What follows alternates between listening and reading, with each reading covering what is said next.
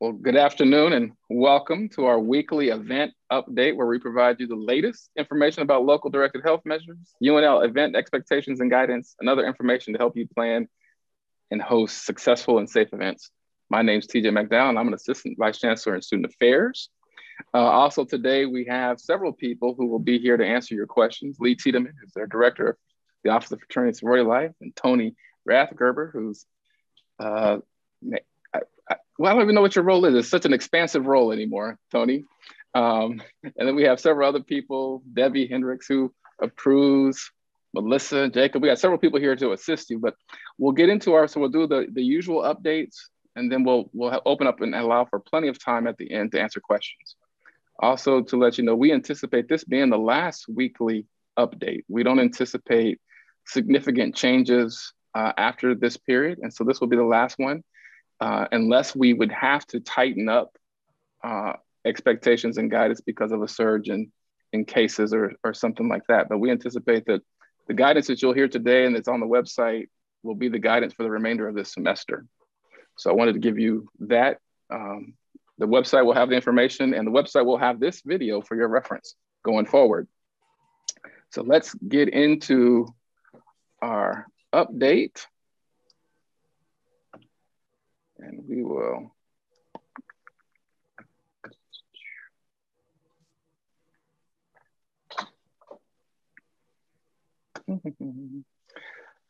so the risk dial for Lancaster County continues to, to remain in yellow. It's been that way since February 9th. We anticipate it staying that way. On campus, the positivity rate for the week ended March 27th was 0.83%, which was down slightly from the 0.95% the week before. Um, but we, we've seen what we might be a, a slight uptick in positive cases early this week. And so we must continue to do all the things, all follow all the protocols we need to do in terms of we must continue to wear the face coverings. We must continue to maintain social distance. We must continue to wash our hands and follow the other expectations and protocols to keep everyone safe. We've got about five weeks left in the semester. We can't let up now. We got to maintain our discipline. I've talked to some colleagues at other campuses who are able to do a lot less activities than we've been able to because of your diligence. So thank you all for your diligence and continuing to follow those things and, and let's not let up now, including let's not stop. We got to continue to comply with the mandatory random mitigation testing that is still ongoing. Uh, the directed health measures, which we anticipate uh, remaining effective until April 12th, uh, are still any event with 500 or more participants requires Lincoln Lancaster County Health Department approval. We've done several of those this semester. Um, if you get us information, we're able to work with the health department. It's a pretty quick turnaround. Rated occupancy for both indoor and outdoor spaces is 75%. The maximum of per table or group is eight. You still must get university approval, go through the university approval process if you're planning an event with 50 or more attendees on or off campus. And we have opened up some, some student travel uh, permitted with approval. So there are some kind of limited travel outside of Lincoln, Nebraska with approval.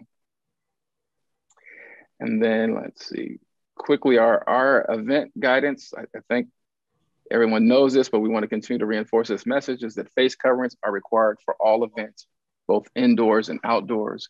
So we want to continue to be vigilant in that. An advisor or university employee is required to attend all events with 50 or more participants.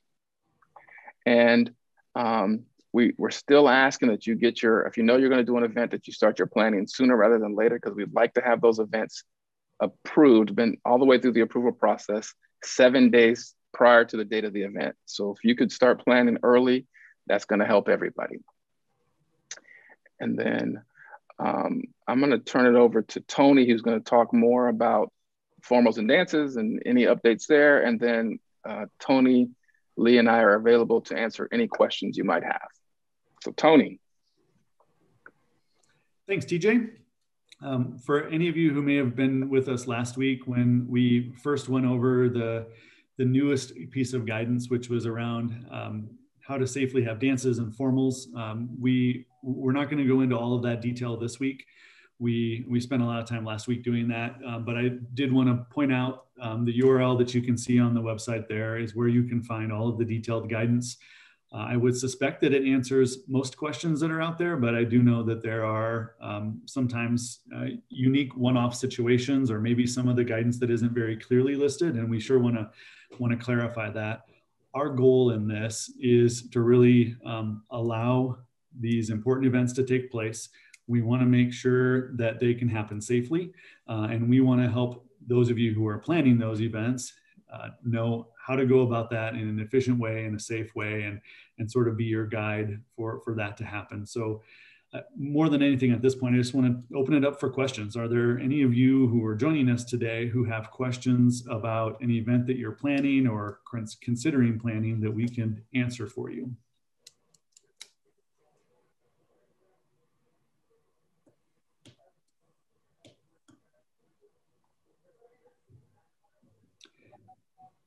Some of you may be um, thinking a little bit about a question you have or about um, how to phrase a question. I'll, I'll, I'll, mention just one, one sort of tip or suggestion. And um, Debbie, feel free to, to um, comment on this if you'd like. But I think one thing that we have noticed is that uh, a couple of the submissions that have come through for formals or dances so far haven't done a, a, very clear job of explaining to us how they are going to accomplish some of the specific expectations that are in the um, proposal for the event. And, and it would, would really be helpful if from the start you could explain to us what steps you're going to take to ensure that the expectations listed on the university page are uh, are indeed met and, and uh, accommodated through your event. So uh, I guess that's just a little, a little tip. Anything to that that you would add, Debbie?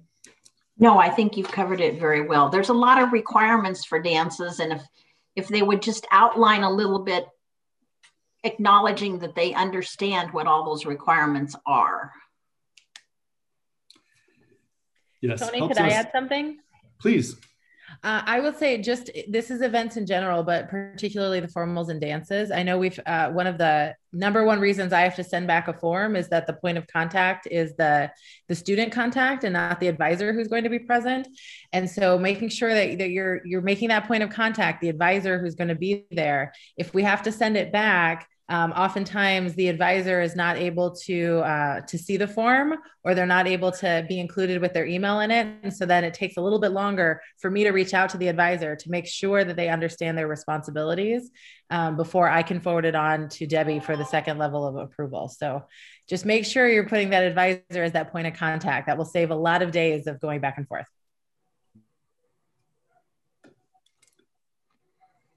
That's a great tip and suggestion too Tony, and I'd add that I've had at least one group approach me about doing a formal outside the county. And right now the answer to that is no. For this for this spring semester, the answer to any formals outside the Lancaster County, the answer is no. So I just wanted to make sure we clarified that. Yep, that's good to good to clarify, TJ. Thank you. see that we have uh, a question that came in about um, about food at events. So, Jacob, if um, if someone's hosting a banquet or an award ceremony, uh, the food, if it's taking place on campus, um, currently on campus, buffet style um, serving is not allowed. So, if it's taking place on campus, it would have to be a, a plated um, or served meal. If um, if it's taking place off campus, then the the sort of city directed health measures would apply, and they do allow for buffets to take place at an off campus venue. And we have had those take place safely. So I, I just want to be clear that, that that is an okay thing to happen. It's just the on campus requirement is a, is a bit more restrictive.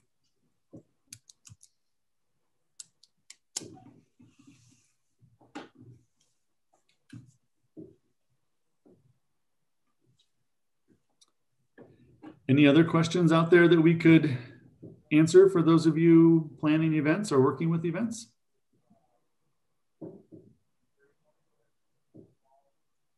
Oh, that's a really good question, Hannah. So thank you for one, for reading the uh, guidelines so closely to catch that part of it. Uh, I appreciate your, your attention to detail there.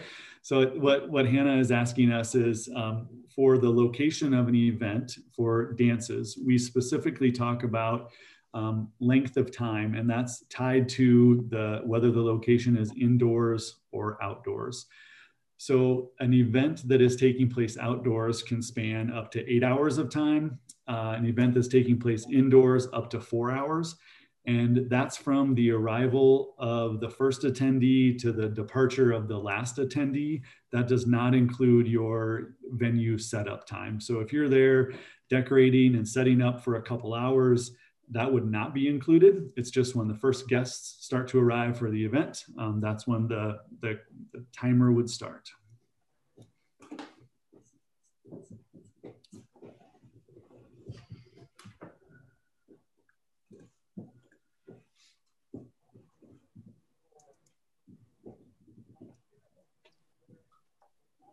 Other questions?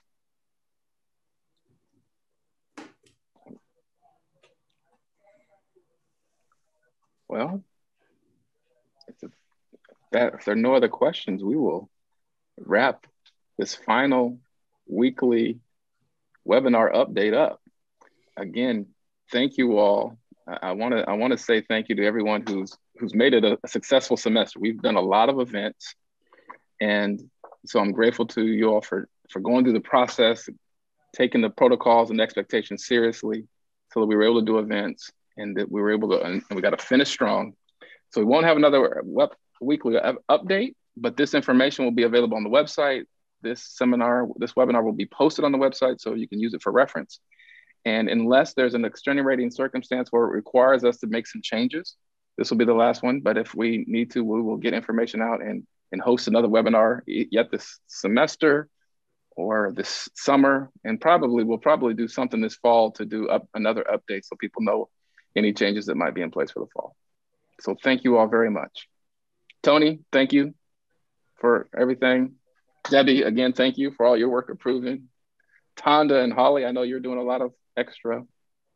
Jacob, thank you for your work. All of you who are on here, Lee, I know you and Melissa are doing a lot of work with Greek organizations and RSOs as they're planning events. So, so thank you, thank you really to all of you for that work. It's been a lot of extra time and effort, but I think it's paid off. So thank you. Thanks for being the MC of these, D- DJ. you bet. You bet. oh, one more question. I want to make sure Hannah's question gets asked.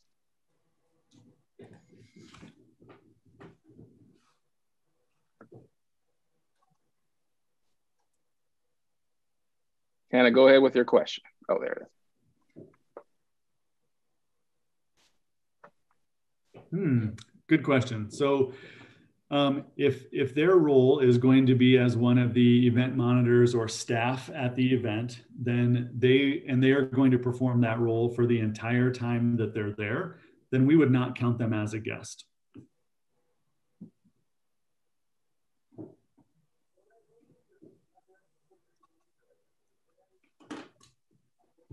Okay, we'll give a long pause to make sure there are no other questions. Good questions, Hannah. Good questions.